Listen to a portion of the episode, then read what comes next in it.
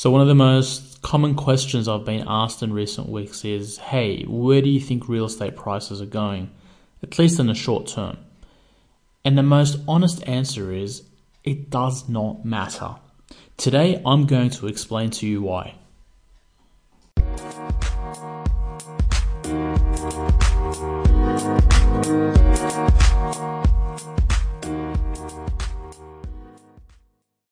I mean, an investment, you're looking for something where you put out money now, and that asset that you buy gives you back more money over time. Now, the problem with commodities is that you're betting on what somebody else will pay for them in six months. The commodity itself isn't going to do anything for you.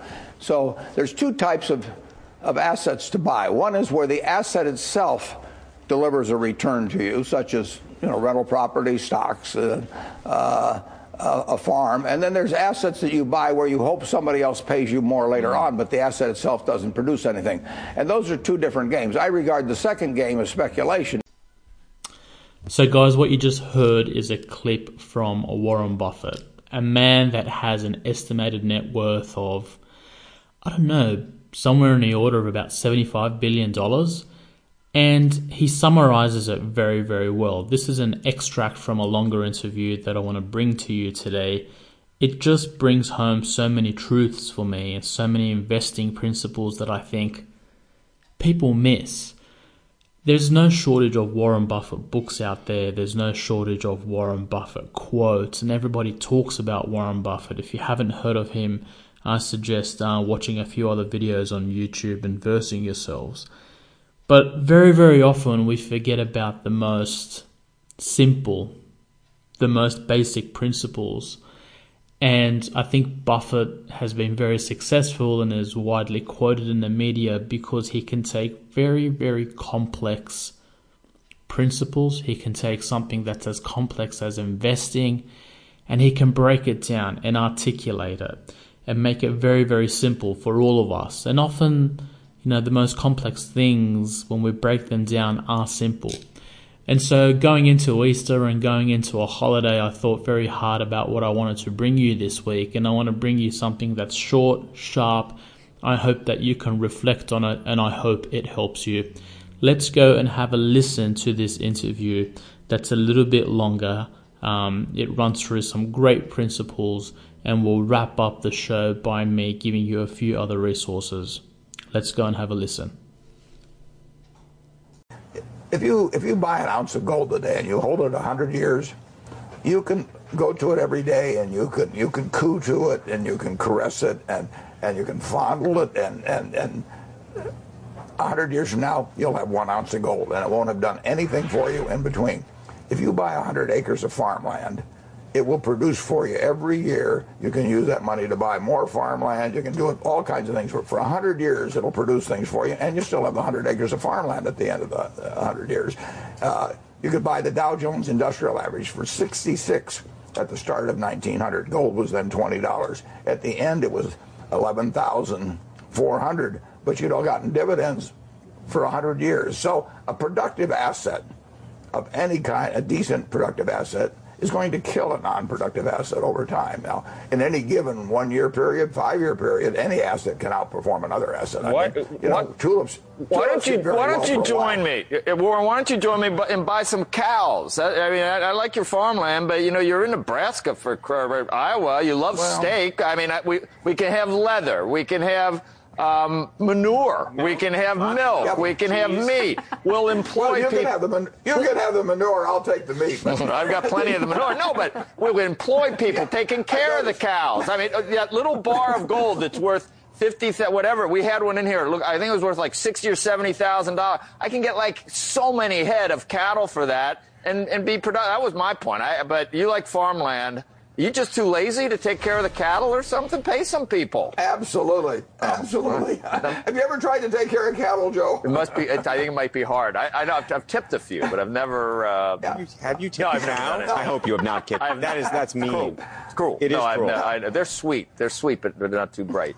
Like me. Well, with land, you can get somebody else to do all the work, give them a percentage of the crop, and you can sit back there for hundred years and get a percentage of the crop, and you still got the land when you get all through. I will guarantee you that farmland over 100 years is going to be gold, and so are so are equities. you know, listening to you talk, though, Warren. Um, when you say, with your comments about bonds, uh, that makes me think of financial assets in, in, general, which includes stocks.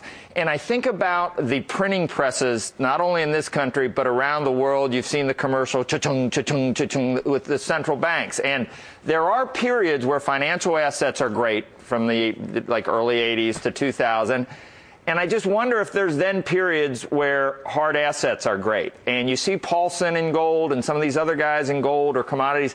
Are you just not comfortable with commodities? Are there times where you should be downplaying maybe stocks or businesses and going totally full bore into commodities, but you're just not comfortable doing that?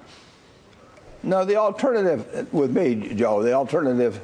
Uh, I don't like I don't like fixed dollar investments at all. I don't like short-term bonds. I don't like long-term bonds. We own a lot of short-term bonds, but that is not because we like them. That's just a parking place. But the alternative, in, in my view, I mean, it, you, certainly commodities can be an alternative, but the alternative uh, is income-producing assets of one sort or another that, that are not fixed dollar type investments. And so I, I I've said consistently for the last few years, I, I would vastly prefer to own common stocks than fixed dollar investments over a five or 10 year period. I don't know about the next five hours or five days.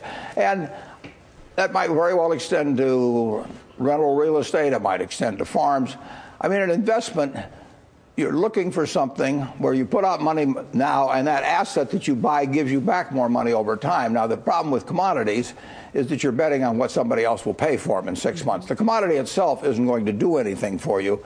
So there's two types of, of assets to buy. One is where the asset itself delivers a return to you, such as you know rental property, stocks, uh, uh, Uh, a farm, and then there's assets that you buy where you hope somebody else pays you more later mm-hmm. on, but the asset itself doesn't produce anything.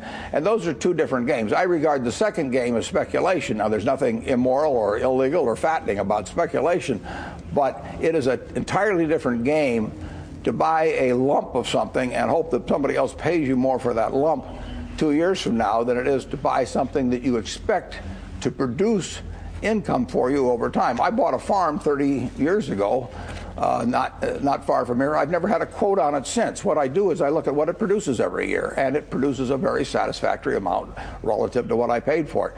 If if they closed the stock market for 10 years and we owned Coca-Cola and Wells Fargo and some other businesses, it wouldn't bother me because I'm looking at what the business produces. If I buy a McDonald's stand, I don't get a quote on it every day. I look at how my business is every day.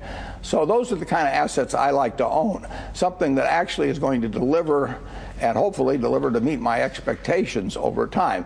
A piece of art, you know, may, may go from $1,000 to $50 million, but it's dependent on what the next guy wants to pay me. The, the, art itself, the, the painting itself, is not going to dispense cash.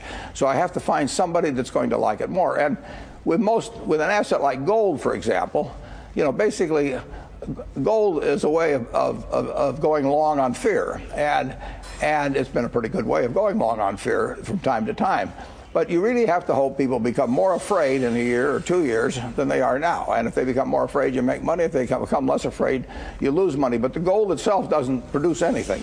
Well, uh, speaking of gold, though, we're looking at gold prices, and they were at another record high. They're up another $3 today, $1,434 an ounce. And there have been some big hedge fund managers, like a Paulson or a David Einhorn, who have really buckled down on these bets. Why would you steer clear? And do you think what they're doing is the wrong thing. Well, I just don't know. I, I, I don't know whether cotton's going to go up. I mean, I right. we use a lot of cotton. And I've watched it go from 80 cents to $1.90. You know, we use a lot of copper, and I watched it go from $2 to $4 plus. So, uh, I mean, there's all kinds of things in this world that are going to go up and down in price. You know, maybe hamburgers will tomorrow. And, but I, I, I don't know how to judge that. I do know how to judge, to some extent, the earning power of some businesses. And, and the real test of, of, whether you would like it as an investment is whether you would be happy if it never got quoted again, and just in terms of what the asset did for you. Uh, uh, but that doesn't. I, w- I will say this about gold: uh, if you took all of the gold in the world,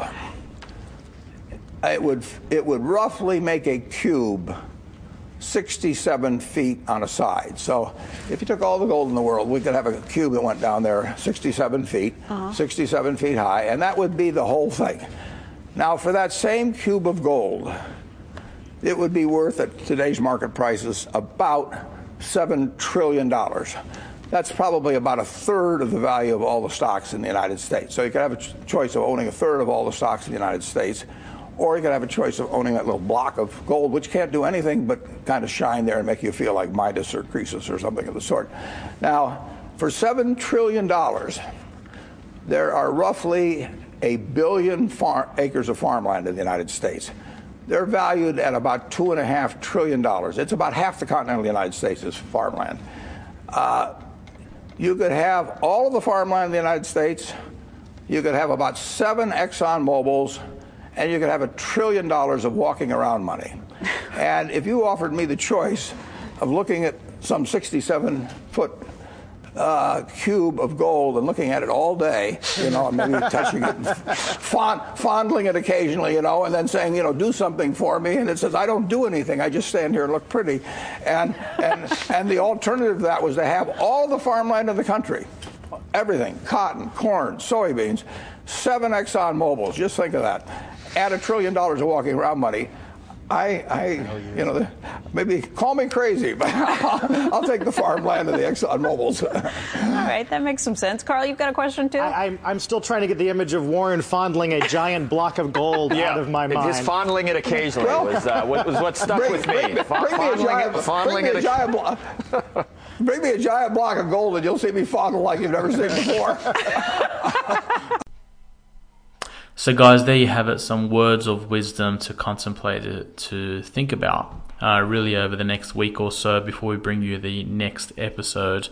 I hope this has been useful to you. And remember that the downtime that you're experiencing now, the spare time that you have, you can put it to great use. There's so many resources out there. Just a couple, I'd encourage you to jump onto the Wealthi podcast. Uh, that's our team's podcast. We're a real estate investment platform. We're meeting, talking every single week.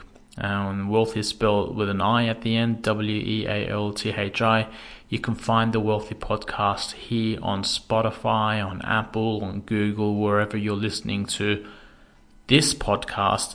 The Wealthi podcast will also be available to you. So I'd encourage you to subscribe to that. You'll get some additional uh, content. We've also just launched the Wealthi Academy awesome, awesome content, interactive, 100% video courses to help you from some of the greatest experts in Australia around Australian real estate investment. So that's 100% free for now. We're getting some great response. A lot of people are, um, you know, working from home. They've got a little bit of time up their sleeves and they're jumping on and just versing themselves with all that stuff. Feel free to connect with me on Facebook, Instagram, LinkedIn, pretty much everywhere. Reach out if you have any questions. And what we'll do in the next few weeks is we'll put together a question and answer show. So send me your questions. I'd love to hear from them. And until then, you go and have a great Easter long weekend. And while we aren't working necessarily from our offices because of the lockdown and the week after, make sure that you take some time out, enjoy it, be happy, stay safe, and God bless you.